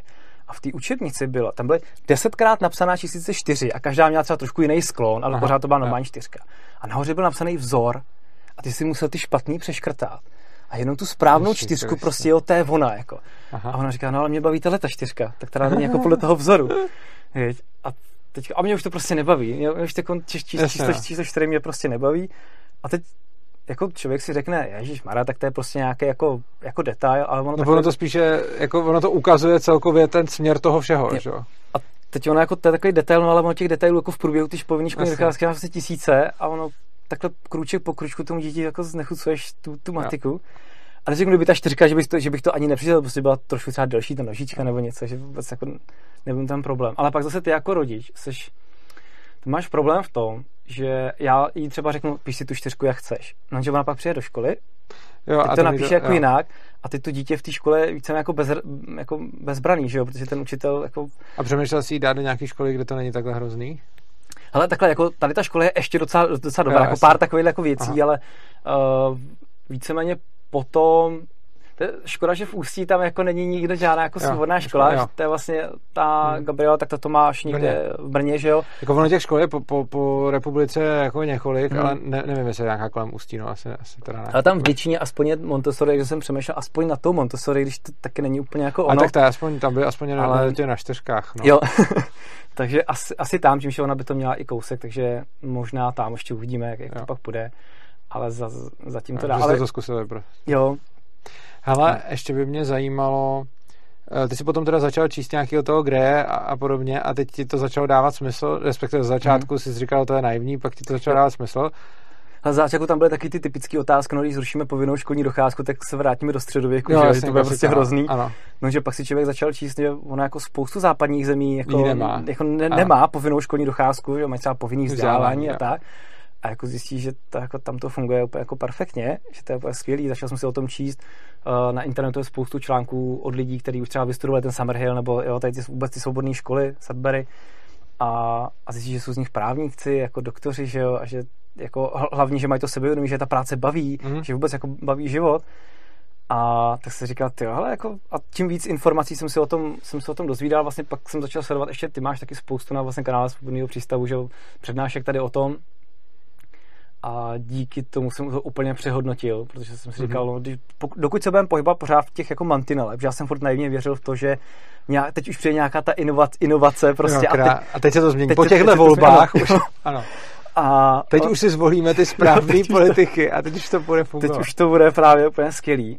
A teď jako vidíš tam kolik miliard na ty inovační, a oni se jako vytváří neuvěřitelné množství dokumentů, inovačních projektů. Ano. A ty si je čteš a říkáš si, to je skvělý, jo, to je prostě bude to skvělý. no, že pak zjistíš, že ono si to dělá jako desítky, desítky let takhle. A vlastně pak jako tak uh, můžeš se bavit uh, s někým, komu je třeba 80, jak on to měl na škole, pak s někým, třeba se, se svým tátou se můžu bavit, jak on to měl na škole, teď já, teď to vidím na svý dceři a vidím, že jako desítky, desítky let a vlastně jako nic, jako reálně se vlastně vůbec nic nezměnilo. Akorát teda dobře, dneska akorát, když ten učitel jako mlátí malé děti, tak se to jako bere jako že špatný, že jo, tak asi jediná změna přístupu jako k těm dětem. A to, že spousta lidí kritizuje to, že to teď, že to už není OK. Že? Jo, jasně no, jo. Protože mě hmm. taky mlátili a, a jsem živej, takže to, to je vždycky ten nejlepší argument. Ale to mě zajímalo, co vůbec na, na tvoje názory na školství říká teda tvoje rodina, když je to učitelská rodina? Ale uh, jako můj táta je tady v tom úplně, úplně v pohodě, to, to, to, to mi jako i, i hrozně fandí. Možná mě vidějí pod dnešku, ahoj. Asi ne, ale ne, právě, že táta, on právě uh, jako skvělý učitel, jeho to hrozně baví, dělá to fakt pro ty děti, ještě v době mm. ty online výuky to bylo úplně skvělý, takže tady v tom, tady v tom, jako na to, kolik mu je, tak prostě tak mi to přijde úplně skvělý, že otevřený tady, tady těm možnostem takže jako doma to přijali úplně jako perfektně. Samozřejmě bavili jsme se o spoustu, o spoustu věcech, jak by to teda bylo, jak a tak. A samozřejmě jsme se, jsme se i dostali k tomu, že ty svobodné školy jako nechceme jako pro všechny, že jo, najednou, prostě tak no, se tady aspoň může konkurence. Ať je to prostě, možný aspoň. Ať je to aspoň možný. Takže doma to paradoxně jako přijali hmm. úplně perfektně, až jsem byl jako hodně, hodně milé překvapený, takže to je úplně skvělý. A... No a ještě jsem se chtěl zeptat, jak se vlastně stal jako libertariánem, nebo prostě to bylo přes to školství, nebo to bylo nějak eh, bokem od toho? Ale víceméně, asi hlavně přes to školství byl takový ten prvotní impuls, že jsem se vlastně vůbec dozvěděl k tomu, že to jde dělat ty věci úplně jinak. Jo. A najednou jsem si vlastně tak celý život jsem žil v nějakých uh, linkách demokracie, jsem říkal, jo, to je prostě to, jako, to, to nejlepší. A pořád jsem se pohyboval v těch mantinelech. A skrz tady ty svobodné školy, tak jsem se dostal vlastně přes ty mantinely a začal jsem takhle přemýšlet mm-hmm. vlastně i O jiných oblastech. O, o jiných oblastech. A já jsem ještě jako žil celý život v tom, jakože kapitalismus je, to je anarchie, je to, zlo, to, jo, to je úplně zlo, jako kapitalismus, že to je úplně strašný a, a častý argument takový ten kapitalismus 19. století, že já jsem to v hlavě fixovaný, že to je prostě strašný. A pak jsem říkal, ty, ale já vlastně o tom jako reálně až tolik nevím, tak jsem se začal jako studovat o tom, o tom ty věci, dostal jsem se vlastně k té rakouské ekonomické škole, na, vlastně díval jsem se i na ty tvoje přednášky a najednou jsem si říkal, ty ale, no to, ono to možná jako trošku jinak. Jako na, na, na průmyslové revoluci je největší, jako největší mindfuck, jak se to spojuje s tou dětskou prací, Aha. kterou ta průmyslová revoluce ukončila. Ono jako je pravda, že i třeba kapitalismus 19. století hmm. jako v tom úplně nechceš žít, ale v čem chceš žít ještě méně socialismus 19. Jo. století. Mhm. Prostě ono, jo, jo. ono prostě... jo a pak máš, já nevím, že měli prostě 12 hodinový směny a 15 hodinový směny, že jo, ale jako myslím, že no, do té doby pracovali třeba 15 hodin někde na poli, no, že? a no, měli poloviční no, výplatu, takže ono to, že šlo do té uh, fabriky, že jo, tak to, je to úplně super. A nicméně, no jako, no, pro mě pak ten anarchokapitalismus hlavně, nebo vůbec jako libertariánství, tak má jako jednu ohromnou výhodu a dvě takové, si myslím, jako nevýhody. Mm-hmm, to mě zajímá, a... hlavně ty nevýhody. Jak, to je jasný.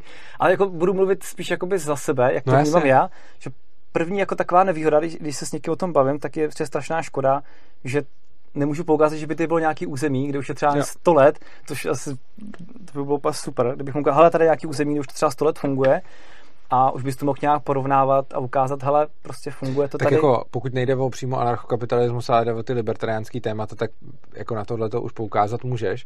A společnosti, které byly libertariánský, by, měly extrémně jako velký rozvoj, takže třeba jako USA byly libertariánskou zemí po obrovsky dlouhou dobu, mm-hmm. nebo obrovsky dlouho, prostě nějakých jako prostě od, od objevení do prostě 20. století to byla libertariánská mm-hmm. země a taky se stala nejúspěšnější zemí světa na základě toho. No, já v podstatě používám podobný argument. Ono i Švédsko bylo jo, ano. libertariánská ano, ano, země. Tam, to se bylo hodně překvapené, jsem ano, nevěděl. To, to bylo hrozně zajímavé, že Švédsko byla dost kapitalistická země, stala Aha, se extrémně bohatou, až se stala tak bohatou, jo. že už si mohli dovolit socialismus. Ale ono, tady to je sice jako fajn, já ty ty argumenty jako znám, mm-hmm. používám je, akorát jako když se s někým o tady tom bavím, tak ti velice často na to řeknou, že no, že to byla úplně jiná doba, že jo. Dneska, jo, dneska si žijeme úplně v jiné době, mm-hmm. ten svět je neuvěřitelně propojený a tak by to prostě nefungovalo. Mm-hmm. Takže jo, škoda, že kdyby tady jasně. jako uh, něco takového prostě bylo v současnosti, že by si mohl pokázat, ano, už tady prostě je 100 let, funguje to. Jo. Takže to je taková jako trochu ne- nevýhoda, kterou člověk jako vy, mm-hmm. nemůže využít, je to škoda. Pak spíš taková druhá věc je, že je to tak neuvěřitelně komplexní téma, že, který zasahuje, že to vezmeš v posledku do každého aspektu tvýho života. A je to tak neuvěřitelně komplexní, že jak jenom to promyslet, vyžaduje neuvěřitelný úsilí, jako jak, jak časový, tak prostě motivační, že jako chápu, že pro většinu lidí jako, že já nevím, tak už pár, už pár let se tomu věnuju, ale jako do dneška nejsem schopný říct jako ano nebo ne, protože to tak neuvěřitelně komplexní, ty všechny ty témata, které tam jsou, je to dobrý, jak se teď řekl, tak mě došlo, jako ono to je komplexní téma, vzhledem k tomu, v čem žijeme. Ono, kdyby jsme žili v té Americe mm-hmm. ještě v roce 1900, tak to vůbec není komplexní mm-hmm. téma. Protože vysvětlit člověku, který je tam, o čem mluvíme, je, jasný, jo. ten minimální stát, který tady je, mm. nebude dělat těch pár věcí, které dělá. Hm, aha, to je zajímavý. Mm-hmm. A jo, že, že vlastně je to komplexní téma a komplexní téma je to, je to tak komplexní téma, do kolika oblastí zasahuje stát a vlastně je zajímavý, že před 50 lety by to bylo ještě daleko komplexnější mm-hmm. téma, to jo. protože tam by se muselo ukazovat lidem, co, co všechno.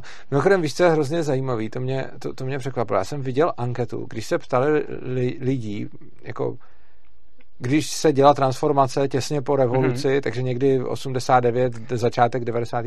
tak se jich ptali, který odvětví rozhodně si musí nechat stát a co nemůže ani náhodou pustit trhu, že jo? A teď tam byly na výběr prostě všechno možný, byly tam prostě na výběr zemědělství mhm. a prostě jako školství, zdravotnictví, bankovnictví, potravinářství, mm-hmm. prostě hutnictví, všechno, průmysl a tak. A typni si, co lidi řekli, jako že nejvíc nesmí stát v žádném případě dát volnému trhu. Já jsem zrovna o tomhle tom četl, takže, takže myslím, že vím a myslím, že jestli se nebo jak to bylo za hornictví nebo něco ano, takového. Přesně tohle to bylo, ano. Bylo, tak jo, jako, že to by člověk jako v životě netypnul. Přesně tohle to bylo. Já kdybych a, to nečetl, tak to ano, taky nevím. Ale... A přesně tohle, to, to, to, to, tohle mě strašně překvapilo, protože je na tom vidět, že ten obor vůbec nezávisí mm-hmm. na tom, jak to jako je, ale ono to závisí na tom, jaký je to paradigma v té mm-hmm. společnosti. A protože tehdy byli, že jo, komu už strašně stavili na těch dělníkách, že jo, a teď jako vždycky všude byl ten, že jo, ten dělník s tím hmm. prostě jako vyobrazený a teď, teď vlastně to, jako to důlnictví, jako to, to, hmm. to dolování těch horníci byly jako tím symbolem toho socialismu, tak lidi měli pocit, a to myslím, že tam hlasovalo jako asi 92%, nebo prostě hmm. přes 90% lidí řeklo, že prostě jako dolování nemůže být na volném trhu, hmm. že to je to nejvíc. A ty věci, když se seřadily, tak jako vůbec neodpovídali tomu, jak by to lidi viděli dneska hmm.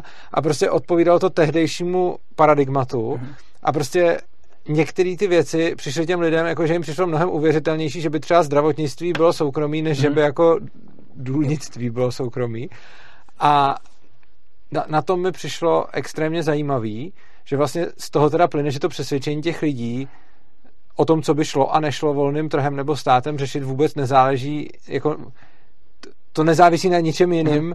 než na tom paradigmatu v té společnosti a na tom, co ten stát dělá, ale vlastně, mm. jakože, jestliže tehdy ty lidi, nebo, nebo třeba se tehdy lidi báli toho, že když se potravinářství, jakože obchody s potravinama dají do rukovolného hmm. trhu, tak prostě tam bylo, to jsem viděl nějaký jako shot, já jsem to bohužel nenašel už někde, ale koukal jsem na hmm. nějaký starý jako prostě mm, vystři, výstřižek z televize, kde prostě debatovali Klaus s někým, s nějakým politikem a on mu říkal prostě, že nemůžou, že, že nemůžou eh, přenechat volnému trhu uh, obchody s potravinama, hmm. protože jinak by si tam všichni otevřeli butiky a nikdo nebude prodávat potraviny a prostě pro lidi byl tohleto relevantní argument hmm. a to to viděli na tom západě, že to tam funguje a říkali si prostě jako nemůžeme to předat volnému trhu, hmm. protože co když nebude co jíst prostě. A tohle je hrozně zajímavý, že vlastně to školství, no tak, že, že jako kdybychom tady měli společnost, která bude mít volnotržní školství, mm-hmm. tak to každému přijde úplně OK, ale tím, že, tady ta, že to tady takhle není, tak to těm lidem přijde jako hrozný mm-hmm. blok, protože jsou zvyklí na to, že to takhle je. A je taky zajímavý, když už jsem mluvil o té transformaci, že vlastně všechny ty odvětví, které se o té transformace předaly volnému trhu, mm-hmm. tak se výrazně zlepšila ta kvalita těch služeb a, a cena. Jediný, kde zrostla cena, je nějaká voda nebo prostě něco takového. A uh, jinak prostě ve všem se snížily ceny a zkvalitnily služby. A to, co teda zůstalo státu, je pořád takový, jaký je. A teď jako stejně si z nějakého důvodu myslíme, že přesně to, co jsme předali, teda je jako tržně dobrý. A to, co zůstalo státu, je to, co mu musí zůstat, protože... Hele, já vlastně v podstatě uh, teď udělám také, také možná trochu menší oslý mustek, ale tý, týká se to toho, že vlastně ta ohromná výhoda třeba toho libertariánského kapitalismu, že my právě přesně vedla tady k těm myšlenkám toho monopolu, když se něco nechá jako volnotržně. Jo. A zrovna když jsem měl te- teď koncem k tobě, tak jsem jako po cestě, protože mám uh, tchyni účetní, tak se vždycky bavím o účetnictví a prostě nadává na to, jak je to úplně šílený, jako, když to vidím, kolik musí vědomostí pořád do sebe dostávat, že to je úplně neuvěřitelný a sama je pak na nějakém školení, že tam je nějaký člověk a řekne, no, a vlastně jako nevíme, jak ten zákon vůbec se bude, vlastně to musíme čekat nějaký precedent, a pak to, to můžeme nějak vykládat, jo, takže to je úplně šílený. A já jsem si vlastně říkal, jak vůbec jako účetnictví, jak je to neuvěřitelně komplikovaný, a jo, že vlastně na všechno... No, ono účetnictví potřebuješ, ale, no, jako ale jo, ne tohle. Ale, ale vlastně, jo, že vlastně máš tady stát, který má nějakou teda, uh, poskytuje nějaký služby a chce, chce od tebe peníze. A tím, že je monopol, tak si to může dovolit takhle ano, přes, tak vlastně jo. zkomplikovat, že ty na to fakt jako reálně potřebuješ prostě jako jo. minimálně jednoho člověka, který ti bude dělat účetnictví. A já jsem si pak představil jako na volno tržním třeba u mě doma, tak já mám třeba možnost eh, mít 10 poskytovatelů internetu. A teď jsem si představil, že by jeden z těch poskytovatelů. Já potom bych chtěl účetnictví. Více jako, že, že by ti řekl, hele, tak budeš, podle mě, eh, budeš měsíčně platit podle toho, jaký máš počítač, jaký máš jo, operační systém, jaký máš prostě prohlížeč, jo, jaký používáš vyhledávač, jestli jsi na seznamu nebo kde. Jo, a ty si budeš víc vedle do excelovské tabulky, kolik hodin, kolik minut si strávil tam a tam a tam a tam. Pak mi to poskytneš na konci měsíce a já ti na základě toho vypočítám, kolik budeš platit. Kolik, kolik budeš platit. No to, to je dobrý příklad. A jsem si říkal, ty jako, kdyby takovejhle jako poskytovatel internetu se objevil, tak prostě zkrachuješ, jo? No, protože máš jako devět, devět dalších a ten ti dá třeba dva, tři tarify, ty si prostě jako like jasně, vybereš no. jednoduše který, protože si jako, ten, mě to právě přijde fascinující, že od tebe chce prachy a nabízí ti teda nějakou službu. A ještě to ten stát, tím, že to je monopol, tak si může dovolit ti to tak no, neuvěřitelně zkomplikovat. tak, no. Ještě vlastně díky tomu si může krásně obhájit, kolik úředníků potřebuješ, ano, jo? Protože... to je pravda, no. Ale když to kdyby to bylo, kdyby měl opravdu konkurenci, tak by se opravdu musel snažit eh, těm lidem víc vstříc, že jo? Když a tohle to byla ta velká výhoda toho anarchokapitalismu, nebo to, bylo, to jsme Ale, uh, Takhle, ta velká výhoda je pro mě v tom, Protože že... řekl ty nevýhody a teď nevím, jestli to už má... že, ta, že ta výhoda je v tom, že mě je to neuvěřitelný zdroj jako inspirace, ale úplně, úplně jako ve všem, že je to tak provokativní myšlenka, že vlastně opravdu každý den, tak člověk si může jako na něčem přemýšlet, všímám si věci, které jsem si dřív vůbec nevšímal. A i kdybych ve finále dospěl k názoru, že třeba anarchokapitalismus prostě ne, tak ale stejně do konce mého života to pořád bude neuvěřitelný zdroj jo. prostě jako inspirace, což je pro mě daleko asi cenější. Mm-hmm. A já ne, ještě takový jeden, jeden příklad, dneska, když jsem měl autem, tak jsem, si, uh, tak jsem tam viděl, jak tam stojí policajti na přechodu a stáli tam dva, viď? a já jsem dřív, tak jsem to nějak jako nevnímal a teď právě jsem se říkal, proč tam vlastně jsou jako za dva na tom přechodu, si tam jako by nestačil jeden a pak jsem si říkal, no ale když jdu na zpátek třeba ve tři hodiny, tak už tam nestojí žádný. A ty si říkal, proč jako ráno třeba v ty 8 tam musí být. Asi školáků, nebo ne? No a tak ve dvě, ve tři hodiny se zase všichni vrací. Jo, to je pravda. A tam už třeba nikdo není, jo. že jo? A říkáš, ty, jako, a ráno tam ještě musí být dva navíc a odpoledne ani jeden. Jako ty dva, to je divný, jeden by tam asi stačil. Jo, a ty si pak jako říkáš, jako, jako, je to vlastně neuvěřitelný jako zdroj inspirace tady k tomu, že se začneš fakt všímat jako úplně jiných věcí mm-hmm. a kdyby si to měl platit ze svý kapsy, tak si to jako tak dvakrát rozmyslíš, že tak, jestli no, to, jako, to je pravda. půjdeš tím směrem nebo ne. A ta výhoda toho, teda, to, to jsme už zmínili, nebo k té se teprve dostaneme? Takhle, ale ta výhoda... Jo, to byla ta, to, jo, to... To, že to je pro mě neuvěřitelně inspirativní. Jo, promiň, já se, jo, já je tak provokativní, jo. až je to prostě neuvěřitelně jako inspirativní jasně. pro mě. Jo, to, to, říká hodně lidí a vlastně pro mě taky, protože tím, že promýšlíš ty anarchokapitalistické konstrukty, tak jo. se naučíš přemýšlet nad věcma způsobem, mm. který není standardní bez ohledu mm. přesně to, uh, k čemu dojdeš. Jo, to jsem se zeptal, blbě, to jsem měl zásek. No, Dobře, hele, já mám, uh, chtěl bych se tě ještě zeptat, co byla vlastně ta věc, která tě k tomu asi nejvíc třeba přivedla, nebo jestli máš nějakých pár momentů nebo jeden moment, kdy, jako říkal si Gray uh, směrem k, k, k tomu hmm. vzdělávání a potom jako vůbec to, že jsi začal přemýšlet na Ankapu, to bylo určitě to školství taky. A jak to potom šlo, nebo co si, čeho úplně, jsi čerpal? Úplně nejvíc, co mě k tomu donutilo, byl rok 2020, takže víceméně minulý rok, kdy hmm. začala online výuka a to jsem byl tak jako naštvaný na to naše školství, že už jo. jsem to fakt nevydržel, že se čím dál víc jako, jako získat informace o tom, jestli by to nešlo nějak jinak, protože jako online výuka to bylo něco strašného, kdy já jsem si původně chtěl dát rok pauzu, ale teď prostě, jo. já většinou jsem doučil třeba jedno, dvě dítě týdně a teď jsem doučil třeba tři hodiny denně, každý den, jo. protože těch, uh, ty učitelé jako těžce nedávali tu online výuku. Jasně. A můj, můj den vypadal tak, že já jsem byl v práci, pak jsem šel třeba na tři hodiny doučovat a pak jsem třeba do dvou hodin do rána vytvářel online videa výukový na YouTube, mm-hmm. protože já jsem myslel, ha, tak nebudu stíhat tak doučovat ty děti, tak jim budu dávat na YouTube prostě nějaký jako odkazy aspoň na videa, že jsem čekal, hele, učitelé, jsou tady prostě desítky tisíc učitelů. Jsem říkal, kdyby jedno procento z nich začalo natáčet jako videa jo, na YouTube, tak jako skvělý. A já jsem jako s údivem zjistil, že jako na tom YouTube jsem začal zlomky, že tam skoro nic nebylo. Říkám, to, jako, ty, to, já jsem si čekal, že takový ty jako mladší učitelé, že ty se pohrnou, bylo to, no, to skvělý. A ono jako zjistí, že skoro nic, jako jo, čest, čest výjimkám teda. A tak jsem začal prostě natáčet po večerech prostě videa, abych těm dětem prostě vysvětlil takový ty úplný základy, protože oni často si tam měl video, kdy už ty zlomky, jo, jak čítat zlomky, přebereme na společný jmenovatel, bla, bla, bla ale nikde jsem našel video, co to je ten jmenovatel a co to je ten čítatel. Jo, takhle. Opravdu ty jo, jako jasný. základy, mm-hmm. nebo lineární rovnice, co to je opravdu je ta lineární rovnice. Tak jsem začal natáčet právě videa tady o to. Jo. A na jednu stranu mě to jako bavilo, bylo to zase něco nového, bylo to fajn, že jsem těm dětskám mohl poslat aspoň ty videa, ale na dostanu jsem byl tak naštvaný jako na to školství, který takhle selhávalo, že už jsem říkal, to fakt prostě, jako, takhle, to, takhle to dále jde. A začal jsem o to víc, jako jsem se zažral do těch jako alternativních směrů začal jsem vlastně víc sledovat ten tvůj kanál a začal jsem nad tím přemýšlet, takže víceméně ten hlavní impuls bylo, bylo tady to. A ono to pak jako spolu, on se tak jako přelívá, že jo? když najednou zjistíš jako svobodné školy, tak najednou jako to, k tomu kapitalismu vůbec libertariánství, k té svobodě, tak to má jako hodně blízko. Je zajímavé, že spousta těch lidí, kteří jsou zastánci svobodného vzdělávání, tak nejsou vůbec libertariáni. Jako většina hmm. jich, jako většina jich k tomu nějakým způsobem tíhne, mi hmm. přijde, ale je spousta lidí, kteří jsou pro svobodné vzdělávání, ale zároveň jsou to socialisti. To mě, to mě celkem překvapuje, že Aha, vlastně ten... Zajímavá eh, kombinace. Je, je Aha. a, a je, to, je to zajímavé, když, když potom třeba jako, jako asi ne pro to úplně super, jakože pro, pro to jako úplně sebeřízení, mm-hmm. to možná už většinou liberta, no, když ne, ne taky všichni, ale prostě obecně, když se potom v té jako komunitě lidí s nějakýma setkáváš, tak je pravda, že většinou tam potkáš libertariány, ale mm-hmm. zdaleka ne vždycky.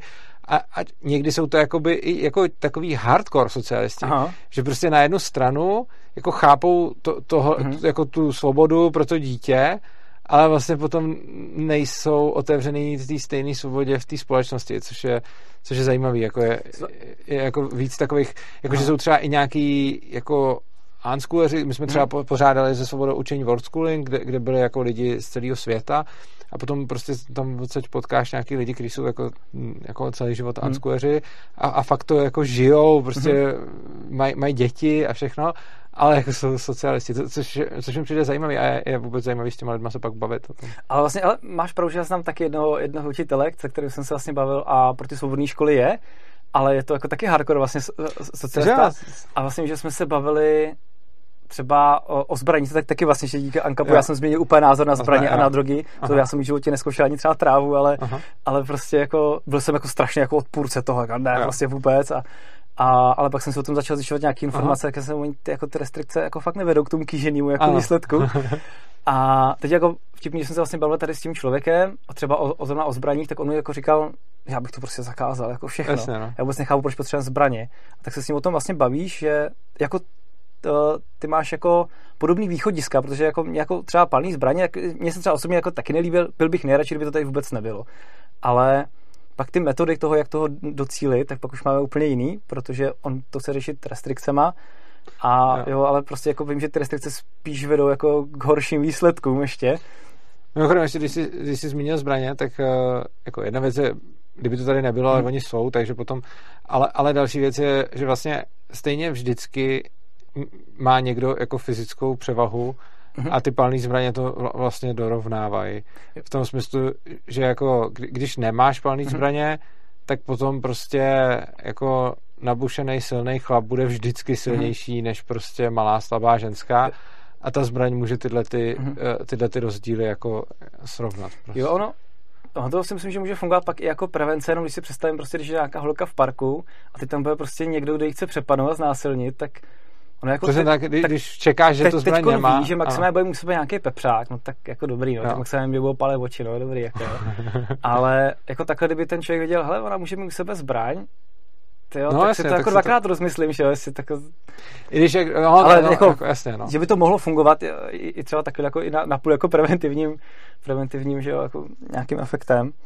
Ale je to strašně zajímavé, jak člověk mění díky tomu libertariánství ty názory tady na ty věci, protože si člověk hodně často uvědomí, že spoustu těch uh, argumentů nebo názorů tak měl čistě emočních. Jo, to, to je úplná klasika. Protože když prostě, drogy, člověk si ano, představíš tak, no. ten dokument, který nám pouštěl na základní ano, jo, škole, jo, nám že, taky, v tom kanále a tak. Jo, a přesně, přesně máš jako, jako představa o drogách typu uh, bereš drogy, vezmeš si to jednou, staneš se závislem, aha. pak to bereš ještě pětkrát mm-hmm. a pak umřeš pod mostem. Jo, jo, jo. A to je prostě jako úplně největší klasika. Ne, že by se takový příklad nestávaly, mm. ale třeba celá, celá tato protidrogová politika je v podstatě založená na sampling biasu. On je na to mm. takový dobrý vtip, že uh, jako agentura provádějící výzkum uh, zjistila, že 100% lidí je ochotno odpovídat agenturám provádějícím jo. statistický výzkum. Mhm. Což je, co, co, což je dobrý zjištění, ale na základě úplně stejného sampling biasu vlastně